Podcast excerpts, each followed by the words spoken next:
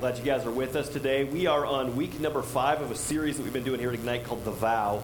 And uh, this series is all about learning how to thrive and how to come alive in our marriages and in our relationships, right? How to experience the kinds of marriages and relationships that God created us for. And, and uh, we're trying to keep it pretty practical as we go through this deal. We're talking about things like conflict, things like communication, dealing with differences. Next week, we will wrap up the series and talk about how to affair proof your marriage. That'll be a fun one.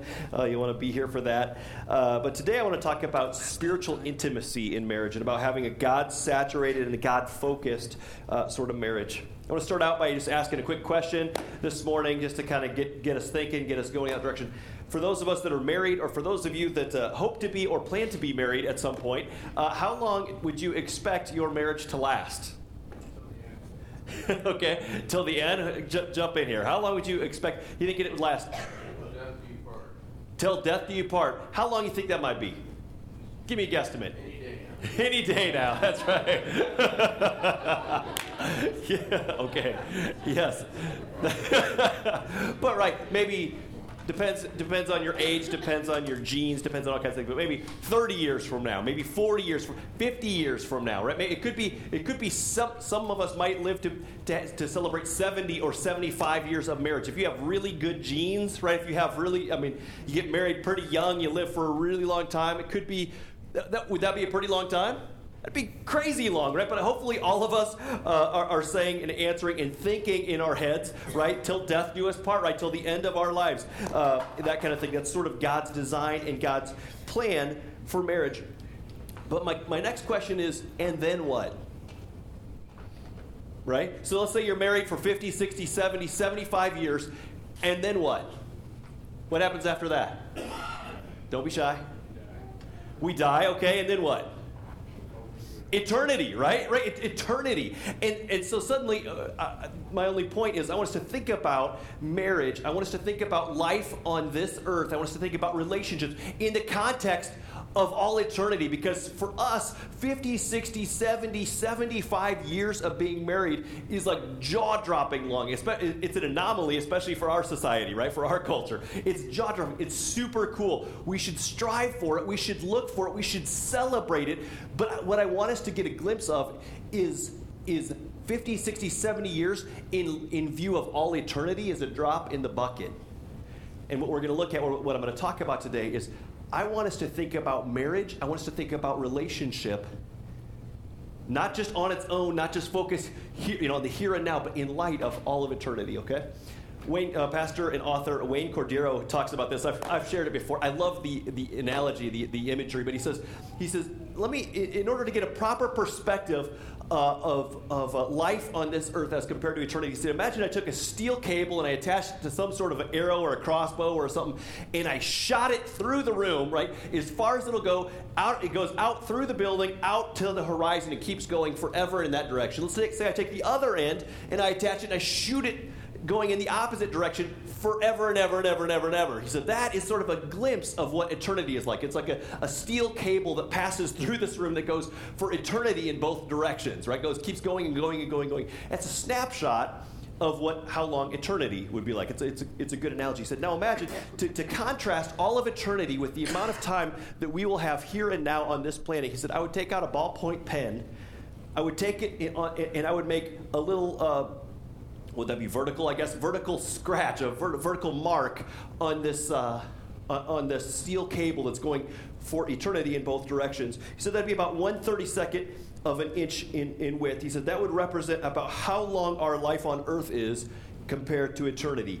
Not very long. But he goes on to say this. But do you know what most of us do?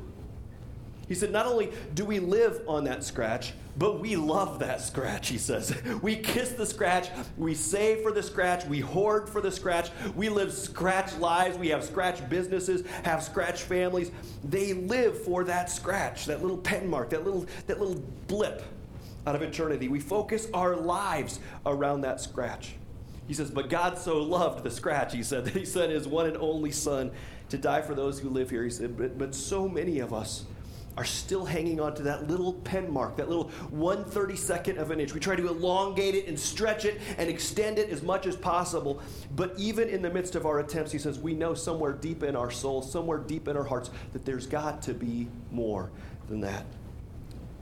Friends, God's plan for marriage, his plan for relationships, was not just to have marriages that focus on the scratch, right, on the next 40 or 50 or 60 years together. But of course, God's design for marriage is that it would also prepare us for eternity. That would be, that would be just the next step in our relationship with Jesus, leading us to all eternity. Here's my observation and my concern. It seems like we're people of extremes. I think people are like that by nature. If you've ever been on Facebook, you've probably found this to be true. We tend to tend to side on one side way over to the extreme over here, or we side completely over on the other side and we, we shout bad things back and forth to each other and, and all that kind of stuff. We tend to be people of extremes. And when it comes to marriage, I think we're no different. We either tend to be on the one side where we treat marriage flippantly, right? And treat, treat as though it's no big deal. And we'll just kind of say, man, we, we think in the back of our hearts, if it doesn't work out, it's no big deal, right? I'll get a divorce, I'll hook up with somebody else, I'll move on. It's no, no problem, no big deal. Either we're flippant about marriage on the one side, or, or we take it to the other extreme over here where we elevate marriage to such an extreme that it's almost an unhealthy sort of thing, where we, where, where we would think that our lives are meant to be uh, all about. Uh, all about working towards having a happy family and a happy marriage in the here and now on that little scratch and that that's what life is all about and, and can i just say friends I, I, I think anytime we take either one of those extremes that's they're unbiblical sort of proportions neither one of them represents what or who we are made for if we are only on this planet a number of weeks, and that statistically is what's true, right? If you uh, the, the, average uh, man lives on this planet about 4,100 weeks. If you're 30 years old, by the way, you only have about 2,600 weeks left. So, how about that? If you're older than 30, it was nice knowing you, right? we're, we're on this planet a mere number of weeks and then on to eternity. And so, it only makes sense that eternity ought to be reflected in our lives, that eternity ought to be reflected in our marriages. Doesn't it make sense that if God is preparing us to live with Him for all eternity, that He might want to have a part of our relationships in the here and now? Yeah, okay. yes, yes, is that, a, is that a fair assumption? I, I read uh, part of a fantastic book by uh, Francis and Lisa Chan this week on marriage. If you're looking for a good book on marriage, I'd recommend it. You and Me Forever. It's awesome. Uh, but Here's what he says. I thought this is a great quote. He says, Eternity changes how we enjoy marriage and everything else in life. Eternity changes how we love. It would be unloving to get my wife and kids so focused on this life that they are unprepared for the next. Some Christians emphasize marriage so much that it might lead some to believe that the goal of Christianity is to have a happy marriage, and God becomes only a means to that end. Friends, we are made for more than just a here and now kind of marriage. We're made to have our lives, every part of them, intertwined with the life of God. His purposes and His loves and His desires should become our purposes in our loves, in our desires. It should impact every part of our lives, including our marriages. Last week I read from Ephesians 4 and 5, and we talked a, a, lot about, right, loving our wives as Christ loved the church and husbands respect, our, and wives, respecting your husbands, and all that kind of right, all that kind of stuff. We talked about some great practical uh, kind of stuff there. But I want to go back because I want you to see. Uh, even just the life of God that gets intertwined even into to Paul as he's talking about how we are to treat one another in marriage. He gets this all wrapped up with, with the life of God sort of intermingling into in, in between the husband and wife relationship. He says this, verse 25 in Ephesians chapter 5, he says, Husbands, love your wives just as Christ loved the church and gave himself up for her. For what purpose? To make her holy, cleansing her by the washing with water through the word, and to present her to himself as a radiant church without stain or wrinkle or any other blemish, but holy and blameless. In the same way, husbands ought to love their wives as they love their, their own selves, their own bodies. Now, I love the way that this passage of Scripture sort of intertwines uh, with Christ, right? It, it's so much so that it's hard to tell what he's talking to about husband's role in the marriage and, and where it is that Christ sort of intermingles in the midst of that. He says, Husbands, love your wives like Christ did, like Christ did to prepare her, his church for eternity, to wash her, to cleanse her, to get her ready to meet Christ face to face one day. Love your wives like that, he says. And wives, love your husbands like that. It's an amazing picture. Marriage is meant to be a spiritual union, not just a physical one, not just a uh, whatever. It's not meant to be just a husband and wife, but it's really, it really is intended to be a union between a husband, a wife, and God for a lifetime. It's meant to, our, our marriages are meant to have sort of a, a kind of spiritual intimacy with Christ in the midst of them. Life works best, marriage works best when we keep it focused on intimacy with God and on living in light of eternity. I mean, it's interesting because the Apostle Paul, who wrote these words, right, the, wrote the words, Husband, loves, love your wives as Christ loved the church. He also wrote some other things, like in 1 Corinthians uh, he writes about marriage. And he was so convinced that, that Christ was coming back soon, right? He was so convinced that, that our little life on this earth is so short, that our marriages, marriages even on this life are so short in compared with eternity. He ends up writing this whole section in 1 Corinthians 7 saying, you know what? If you are able to remain single, where you can be fully devoted to the Lord, where you can be married to the Lord and be all about his plans and purposes, you should do it, he says. He says, now I'm saying this, not the Lord. He, he makes the clarification. He says, man, if you're able to live that way, do it. He's like, no. Now, if you get married, that's great. But if you're able to, to, to be married to the Lord instead, he's like, that's even better, right? It's good stuff. And he ends up by saying this verse. I think this is fascinating. Uh, 1 Corinthians 7, verse 35. He says, I'm saying this for your own good, not to restrict you, but that you may live in a right way, in undivided devotion to the Lord. That phrase just sort of kept going through uh, through my head this week because I think that's the goal, right? I mean, I think that's what he's saying, man. Everything in this life, our marriages, our homes, our right, everything should be do, should be done in a way that's that's done with undivided devotion to the Lord. I mean, imagine if that was sort of our filter in our lens of saying, man, I, I want to be all in with Christ. I want to live my life with Him, right? With Him saturating every part. When I go to work, I want Him to be there. When I come home, I want, I want to know His presence. I want to follow His leadership and His, His promptings. I want to come to know Christ more as I learn to love my wife, as I learn to love my husband. I want to, right, I want to grow and you see what I'm saying? What what if that was our lens?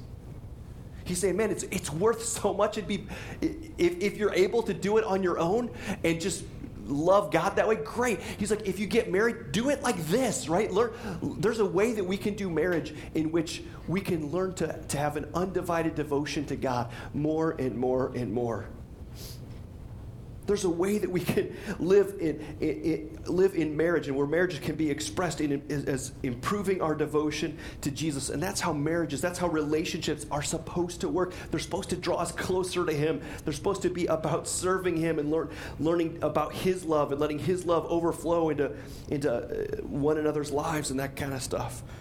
There's a way that we can do marriage in which it points us to Him and it makes us more like Him. When marriage works right, it's a beautiful thing and it improves our devotion and our love for Christ. I shared last week that, that Harvard study, which is, uh, which is always fascinating. I've shared it a bunch of times. I think it's just a, a crazy cool study, right? This, it, measured people who, who really uh, lived with Christ in the day to day. They had a relationship with Christ in the day to day. And they said couples that pray together regularly, that read the word together regularly, and that worship together regularly, right, on Sundays. He said they have a divorce rate of 0.0007% or 1 in 1,287. Is that a little bit better than average then, you think? Right? I mean, it's crazy jaw dropping, right? As opposed to like one out of two, right? I mean, it's, it's, a, it's a crazy study. And, and I think part of what that reflects, right, is, is that this stuff works. Our lives work best, our marriages work best. They are designed to work in ways in which it's three and not just two, right? In which Christ is a part. Is, is the central part of our relationships, is the central part of our marriage can we be honest and say, man, I don't think most of us live this way. I think most of us just sort of do our best. We try to pick up tips and tricks for how to do marriage. This is how you handle conflict. This is how you do communication. This is how you keep the peace in your home. This is how you avoid conflict. This is what you do uh, without ever really uh, putting Christ in the middle. I think we do so to our own detriment. When we miss Christ in our marriage, when we miss Christ in our relationships, it's like a ceiling, right? It's like a ceiling for, uh, for how much we can grow. It's life works best when we have proper perspective, when God has the place of leadership and supremacy is the primary focal point in our lives and in our relationships. Listen to how Jesus says this. This is crazy. Uh, and this one is one of those disturbing passages that you read sometimes. Large crowds were traveling with Jesus, and turning to them, he said, If anybody comes to me and doesn't hate his father and mother, his wife and children, brothers and sisters, yes, even their own life, even his own life, such a person cannot be my disciple. Is there a gulp in the room? Like, and whoever does not carry their cross and follow me cannot be my disciple. Okay, let's take a pop quiz here. How many of you think that Jesus is saying that you really uh, that you really should hate those people? Is that what, like hands? No, right? That's not what he's saying, right? we, we could go back and look at the primary thrust of Jesus' teaching. He says, "What are the two main commandments?" What does he say? You guys got to love God, love people, right? So he's not going back and saying, now hate them. Uh, fifth commandment, he says, honor your father and mother. Is he, is he now changing his course? Is he changing the whole shift and saying, oh, I didn't mean it, you know, psych, you know, instead you should hate them? Is that what he's saying? No. No, that is not at all his heart. He's using hyperbole here, right? He's saying your love for God, your love for should be so much greater, so much broader than your love for anything else that every other relationship pales in comparison that in comparison, it would seem as though you hate your wife, you hate your kids, you hate your parents, because your love for God is so much greater. Now, this doesn't take away from the strength of the statement. It doesn't take away from the shock factor of Jesus' statement because he's still saying, if you want to be my disciples, if you claim to follow me, Jesus is saying that I want the number one spot in your life. That's how life works best. If your love for me is number one and there is no other rivals right? If, if I stand alone. So, so the most important person in your home, in your life, in your marriage, in your relationships, in your family, God's saying, it should be me. It should be love me like that. Pursue me like that. If you want to choose between, if you have to choose between pleasing somebody in your home, he's saying it should be me.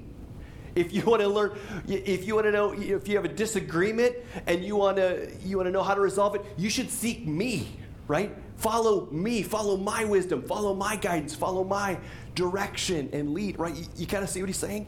It's a big deal. We should want His approval more than our parents, more than our spouses. We should desire His good more than our own, seek to please Him more than our kids or our spouses or even ourselves. That's what He's talking about when He says that you should hate your wife or husband or kids or your own life. He wants to be preferred above all. He's, life works best when he is loved above all, when he has the number one spot in your life. And for your good and for my good, he needs to be the leader of every part of our lives. He demands and expects full devotion, hearts that are fully devoted to him. Take up your cross, he says. Die to your will and desires and rights, and instead let him come and live his life through you. It's where the good stuff comes about. That is how we come to life as individuals. It's how we come to life as couples. It's how life works best. As Christ is elevated and preferred and involved in a part of all of our lives. Can I just pause for a second and say, man, how's this happening in your life? Would you say that you're doing well in this area? Would you say that Christ has that number one spot in your life, in your marriage? Would those would your kids or those people around you could they look in your windows right could they take a peek at your life and your relationships and say you know what there is another there is another player here there is somebody that is leading and directing this thing that is more than just a husband or a wife we can see the presence of the living God. Could they look in your windows and see you praying together? Could they look in your windows and see you on your knees or on your face seeking God's will together? Crying out for Him, searching the scriptures for His will for your life and for your family. What do you think? How, how are you doing on this kind of thing? Are we living our lives? Are we living our marriages in light of eternity? For, are we preparing even one another for the moment when we will one day stand before Jesus? And have to give an account for our lives? Are we living for the day that our wives and our husbands and our kids and our friends and those around us can hear the words, Well done, good and faithful servant? Are we living for Him and for His kingdom with such uh, with such fervor, right? With such fervency, with such a, that undivided focus that it's plain to see in our lives. In all honesty, if I'm doing a self evaluation, I would say uh, Tina and I probably ha- have up and down seasons uh, in, in moments in this kind of thing. There have been some seasons in our lives and in our marriage where we have consistently been on our knees together, we've been praying and seeking out God's will and His face. There have been times of unbelievable kinds of spiritual intimacy and oneness in our, in our marriage and in our souls. Uh, I can remember even before we were married, uh, just praying together, in, and we were in such accord that we're, you know, kind of just the prayer is just woven together. She's praying and I'm praying and she's praying. We're like finishing each other's sentences, like in prayer, like kind of thing. And you could just sense and know God's presence. And you're like, this is awesome. Like this is as it should be. There's been moments like there's been moments where we've been seeking out His plan and His will for for our lives, and moments when He has spoken and it's changed the whole trajectory of our family, the course of where we're headed. There have been times where there's been incredible closeness and intimacy in our marriage because Christ had that number one spot. And we were drawing close and worshiping and following Him. And likewise, there have been some seasons that just aren't that magical. some seasons where we're grumpy, some seasons where our own stubbornness and pride has kept us from praying in the same way, some, some seasons where we've allowed busyness to get in the way uh, of our priority of putting God first in our lives. And so I get that this is hard. I get this is uncomfortable. I get that it's not normal. In fact, it's kind of weird, right? We would probably say. It's very unusual in our culture. And yet I just want to say, man, this is the good stuff. This is where good stuff is found. I remember a funny story I thought, excuse me, that's really nice amplified. You want me to do that again? Sorry, but I remember this uh, being in college. I was a pretty new believer. I remember my pastor uh, in that church telling a story. He's a six foot six guy. He's huge, big presence, that kind of stuff. He talks about going in and meeting with an, a, a, little old lady, right? She's probably like five feet tall or less. Um, and she's probably 80 years old. She was a saint. She'd been a widow for a lot of years, had been, but had been following Jesus, had been faithful. And somehow, as they're just kind of having conversation, he ends up bringing up, he says, Why is it that it's so hard for me to pray with my wife? It's like, this is such, it's such a challenging thing. And this little old lady, you know, they're sitting there drinking tea. Uh, you know, this little old lady says, because prayer is more intimate than sex, she says. and I'm like, you know what? There's something that's true about that, isn't it? I mean, because I think, I mean, I talk to husbands and wives all the time. If we're going to talk about spiritual intimacy, how to grow spiritually as a couple, it's not rocket science. Do we know how to do this? It's going to involve prayer. It's going to involve reading the Bible together. It's going to involve sharing, right, about what God's doing in our lives, some of that kind of stuff, submission to Christ, all these kinds of things. It's not hard, but it's hard to do. It's hard to live this stuff out. And I think I, I hear that story and I'm like, man, I think it's true. It is the most intimate and vulnerable and transparent kind of thing. And I'm not talking about praying the, you know, God is great, God is good, let us thank Him for our food. That is not that is not vulnerable or transparent or anything like that, right? But I'm talking about when you are just pouring your guts out to God when there is a need and you are on your face and you're just, when, when maybe God's broken you over some sin or some junk and you're just, I mean, completely transparent. To have another human being there and to see you being transparent with God, it's vulnerable, right? It's it's scary. It's hard to want to invite somebody else in like that. And yet, I have to say, man, this is where the good stuff is at. So I get that it's stretching, but it really is best. Friends, spiritual intimacy in marriage and the intertwining sort of of God into our marriages, into our homes, and into our lives, it's where the good stuff is at. It's how life and marriage are meant to be. And I think it's I think it's just something that all of us need kind of a, a kick in the butt on from time to time. And so we're going to do that. I just want to look uh, for a few minutes at, at uh, a story about um, Isaac and Rebecca, Old Testament couple. Um, and I have to say, one of the things I loved about reading the story and studying the story this week is just you see God showing up all over the place, right? And I want you just to see, uh, I, want you just to see how how he's seeking God, she's seeking God, they're seeking God, and God is just sort of all over this thing, right? All over their marriage. And I'm like, man, there's something just right about it. So we're going to read it. I want you to. I'll, I'll I'm not going to have too many comments, but a few, a few quotes and a few comments to make, and then we'll do some application. It says this This is the account of the family line of Abraham's son Isaac. Abraham became the father of Isaac, and Isaac was 40 years old when he married Rebekah. I want you to remember that number. He was 40 years old when he married Rebekah, daughter of Bethuel the Aramean from uh, Paddan Aram, and sister of Laban the Aramean.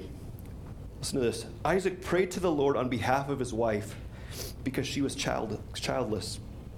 And the Lord answered his prayer, and his wife Rebekah became pregnant. The babies jostled each other within her, and she said, Why is this happening to me? And she went to inquire of the Lord.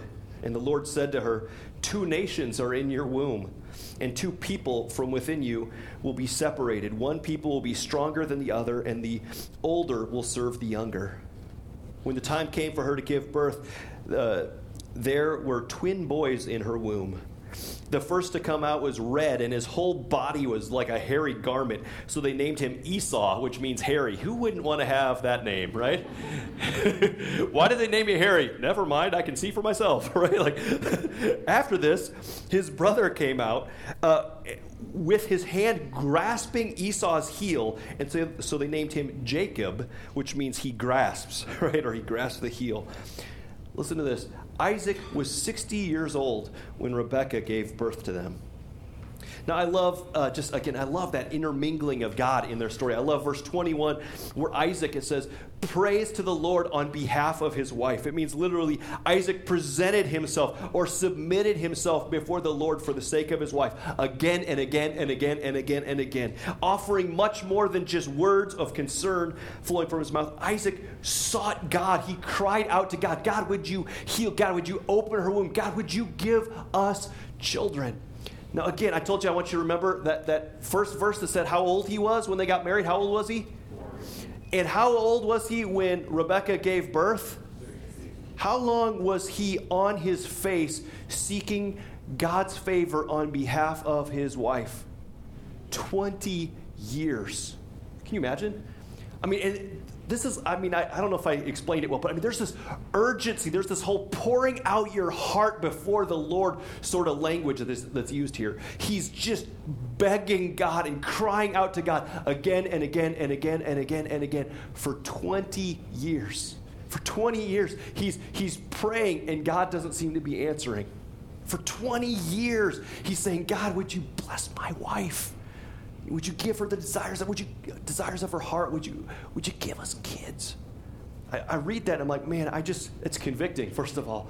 I'm just like, man, am I praying for my wife like that with that kind of intensity and commitment and longevity even? Am I praying for her blessing like that in a way that I'm I am placing myself before the Lord on behalf of my wife and for 20 years, like for decades, saying, God, would you pour out your favor? Would you pour out your blessing? Would you, would you raise up? Would you bring your kingdom to bear in her? Would you use her and teach her and grow her?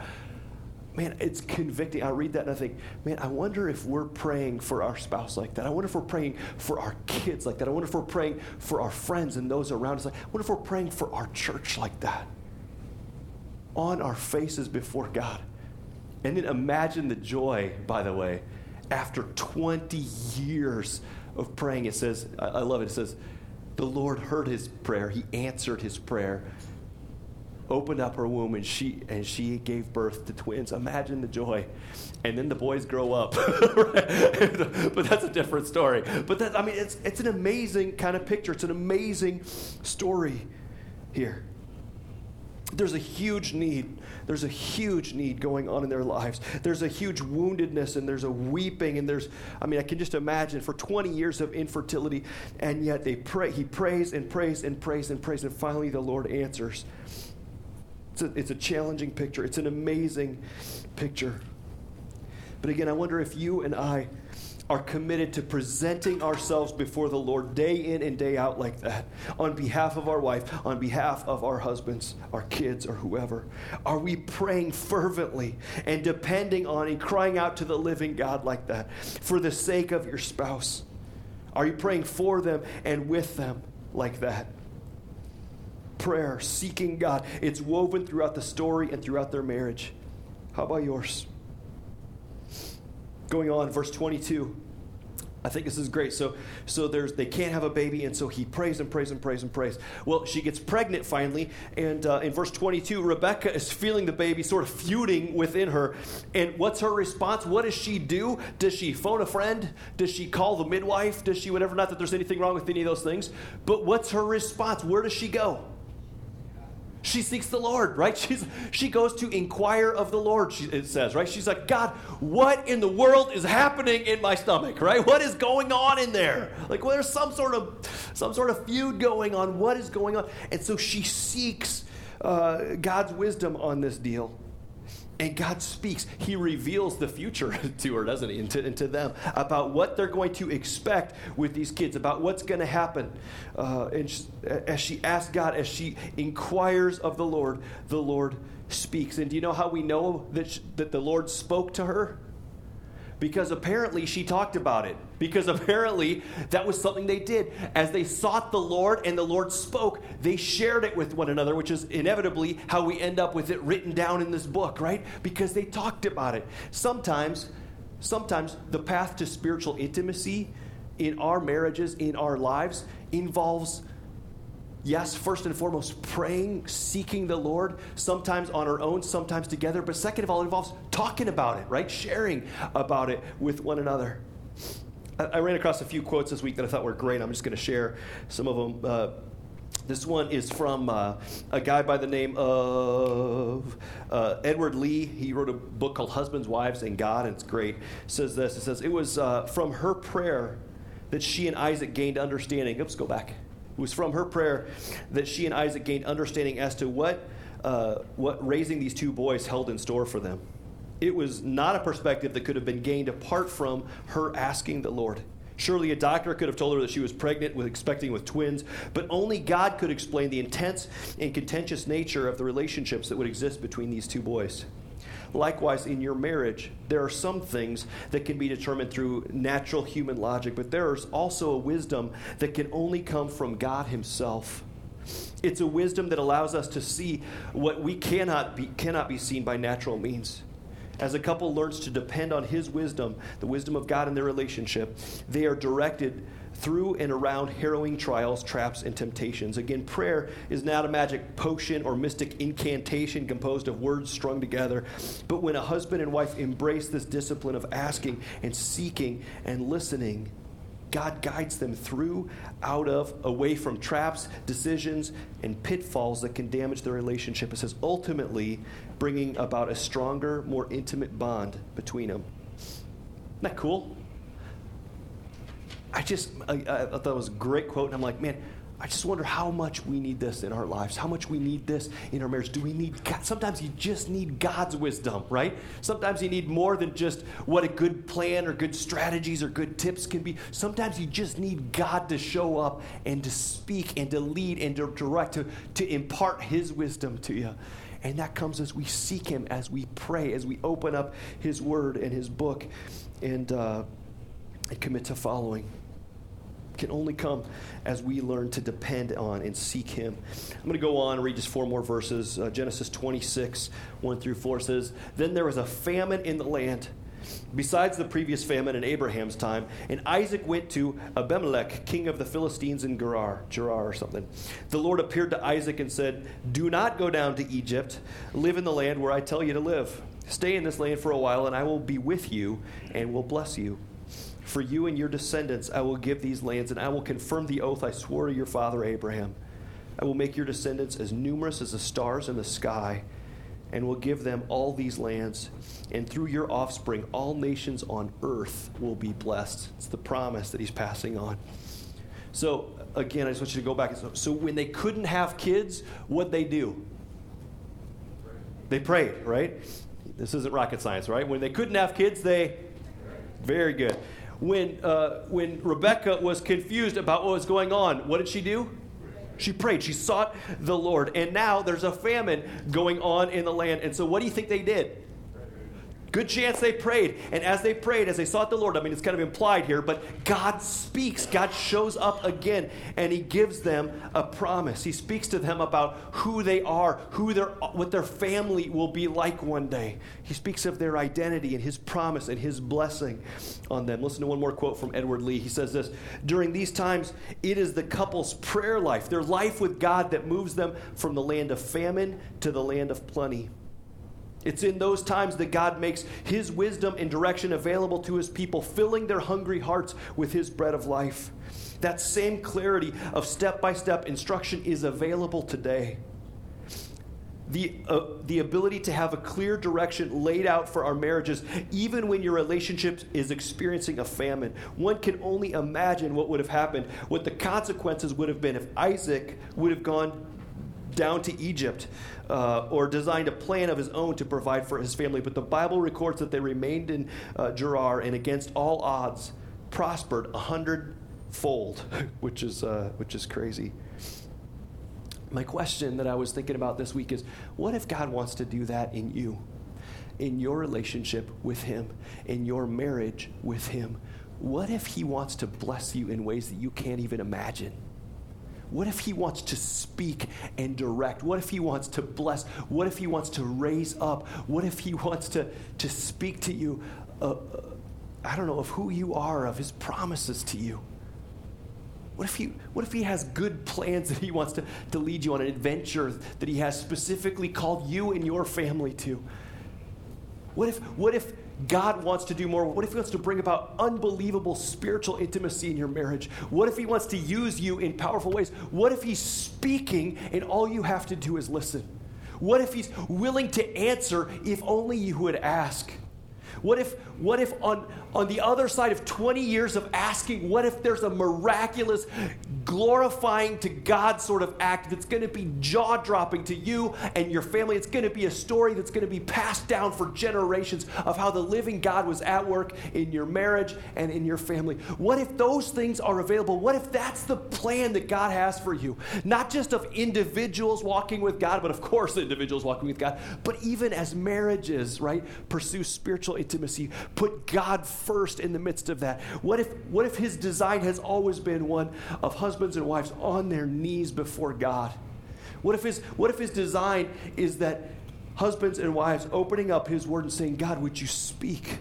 Would you direct? Would you lead? And as much as we can, we want to follow. Right? We, we want to follow. We want to live in undivided devotion to you. What if, what if God has stuff in store for you that you can't even imagine? And it's available if only we would pause and we would pray and we would listen and we would obey. I just find myself wondering, man, what God might have in store for our marriages. Is there benefits? Yeah. I mean, that Harvard study, right? Is there benefits? Yeah.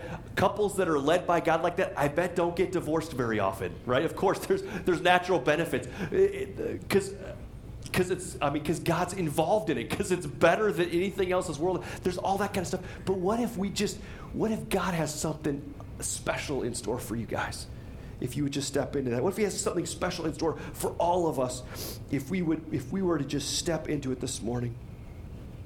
Friends i don't know where you're at with god today. I don't know specifically what he might be saying to you. It could be that you are here today and and in all honesty, even individually, talking about seeking God and having a relationship with God and a God that speaks and leads and directs. This is new for you. Maybe it's pegging your weird meter a little bit. You're like, I don't know about this kind of thing. Uh, you know, and maybe if that's you, first of all, we're glad you're here. This is a good place for you to be. Um, but second of all, I wonder if maybe the living God is speaking to you today and saying, you know what, why don't you just test me out on this a little bit? Why don't you just open up my word? Why don't you just open up my book? Get to know who I am. I always encourage people to start reading in Luke or in John. It's the, their biographies written about Jesus, right? About the life of Jesus, of the death of Jesus, the resurrection of Jesus, and the plans that He has for us. Maybe you start reading that and you just you just pray a little bit individually and you say, God, would you teach me and would you show me what what kind of relationship you have for me? What what, what you want my life to be like? And then listen as you open up his book. Read a chapter a day, just a little bit. Check him out and see if life with God is not infinitely better than any, any other way of life, right? If it's not infinitely better, if it's, if it's not even the stuff that your soul is craving. In him is life and love and fullness like you can't even imagine. So maybe, maybe that's how God's speaking to you today. Maybe like uh, Rebecca and Isaac, maybe there's something, there's something huge going on in your family today. Maybe there's a pain or a hurt. Maybe there's a, a, need that is so significant. You're like, Man, I'm not even sure God can do that. I'm not even sure. We might just be destined to this. Maybe, maybe you've been waiting on Him already for years. You're like, I, I think God's absent. And I wonder if today God isn't nudging you and saying, Man, would you devote yourself in, in, that undivided pursuit, that undivided commitment to God, would you commit again just to, to bowing before Him and praying, lifting up those things that you are in need of? Would you pray on behalf of your spouse that way? Would you pray for your husband? Would you pray for your wife with those sort of big God things that you're like, I'm not even sure, I don't even know how it's possible? Would you start praying and say, God, would you bust in and work? In the situation that seems hopeless, would you bring hope? In the situation where we need healing, would you heal? In the situation where we need provision, would you provide? God, only you can do it. Without you, we're toast. But with you, all things are possible. So would you answer our prayer? Would you start seeking and seeking yourself and putting yourself before Him day in and day out for the sake of your marriage, for the sake of your family, for the sake of your spouse, and even for your own needs? Maybe you're here today, and if you're honest, you'd say, man, spiritual intimacy. not really a thing in our family. I don't even, it's scary. I don't even know how to do that. I'm not even sure what that would look like. And if that's you, I wonder if maybe God's just nudging you today saying, you know what? I get that it's scary, right? I get that, you know, prayer is more intimate than sex, right? I get, I get some of that kind of stuff. But I wonder if you'd be willing to take a risk and just start praying with your spouse. Right? Just, uh, e- even just sometimes, right? Even just, just starting to just introduce prayer into your family, into your home, into your marriage and where you would learn to kind of pray with each other that way, just lifting up. God, is it scary? Yes, but I'll tell you what, where the good stuff is at, where, where the realm of faith is, where the realm of God working is, is always going to involve taking a step of faith. It's going to involve stretching ourselves and stepping out into the unknown. Would you take some risks? Would you take some steps? like that and put God again in that number one spot in your marriage, in your life, in your relationships. Would you pray together? And then I got one more thing on this. I was thinking this week about the Deuteronomy passage because I love this. Not just seeking God on our own, not just praying together, even, but even talking about and sharing about what He's doing in your life, how He's leading you, how He's speaking. Right. This is uh, Deuteronomy. It's right. They're right on the edge of the Jordan River. This is the people of God, Old Testament. They're giving him the law one more time about how life works best in relationship with God. And he says this: "Hear, O Israel, the Lord our God, the Lord is one." This might sound familiar, by the way. Jesus quotes it. He says, You should love the Lord your God with all your heart and soul and mind and strength, right? These commandments that I give you today are to be on your hearts. Impress them on your children. Listen to this. Talk about them when you sit at home and when you walk along the road, when you lie down and when you get up. Talk about them. He's saying, talk about them. Tie them as symbols on your hands and bind them, up, bind them on your foreheads. Write them on the doorframes of your house and on your gates. He's saying, talk about it everywhere. Put, put his word and his truth. Talk about what he's doing, what he's teaching you, how he's leading you, how he's shaping you, how he's changing you. Talk about it all the time. Some, some of us, we're just not even comfortable talking about that kind of stuff. That's a stretch for us.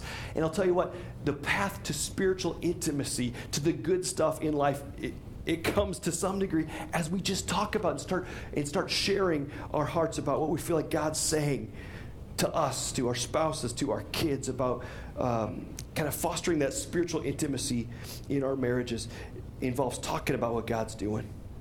Is there something that you've been asking God for? Then share it. Is there something that you felt like God talk to you about it church, then share it, right? Did, did you read something in the Bible today that, that you feel like God was just hitting home in you? If so, share it, right? If you're convicted about a sin or some area in your life that seems out of control, would you share it? Would you talk about it? Would you come up with a plan together about how to obey what God's telling you to do and then share it? Well, friends, I, I don't know how God is speaking to you today. I'm not sure what kind of plans He has in store for you as you start walking the path towards spiritual intimacy. It's less of a formula and more of a relationship. It's, it's less science and more art, but it, it involves talking to God together right? It involves seeking Him and praying for one another. It involves sharing what He's doing. It involves opening up His book and I, I don't know what God's prompting you to do, my, but my encouragement would, is what would you take a step in that direction? Let's close in prayer. God, I just want to pray for, uh, for marriages here. I want to pray for relationships. I want to pray for parents and for kids and for uh, all of us, no matter where we're at. God, I, it is so easy for us to get swept away by the tyranny, the urgent, and by the busy, and by just plain old regular life that we forget the most important stuff. And so today, God, would you help us to pause? Would you help us to seek you and to, to lift our voices to you? Even in marriages and in our homes, God, would you, would you uh, I don't know, help us to make it a priority to pray together, to, to seek your face for our homes and for our marriages.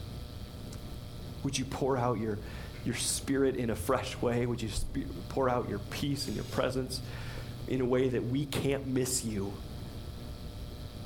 Would you lead and direct? Would you fill? Would you ch- challenge and convict where necessary? Would you uh, just make your presence and your purpose and your plans and your love and your peace uh, just full on in our homes and in our lives? Teach us to follow you, to live in right relationship with you. And God, may you just surround us.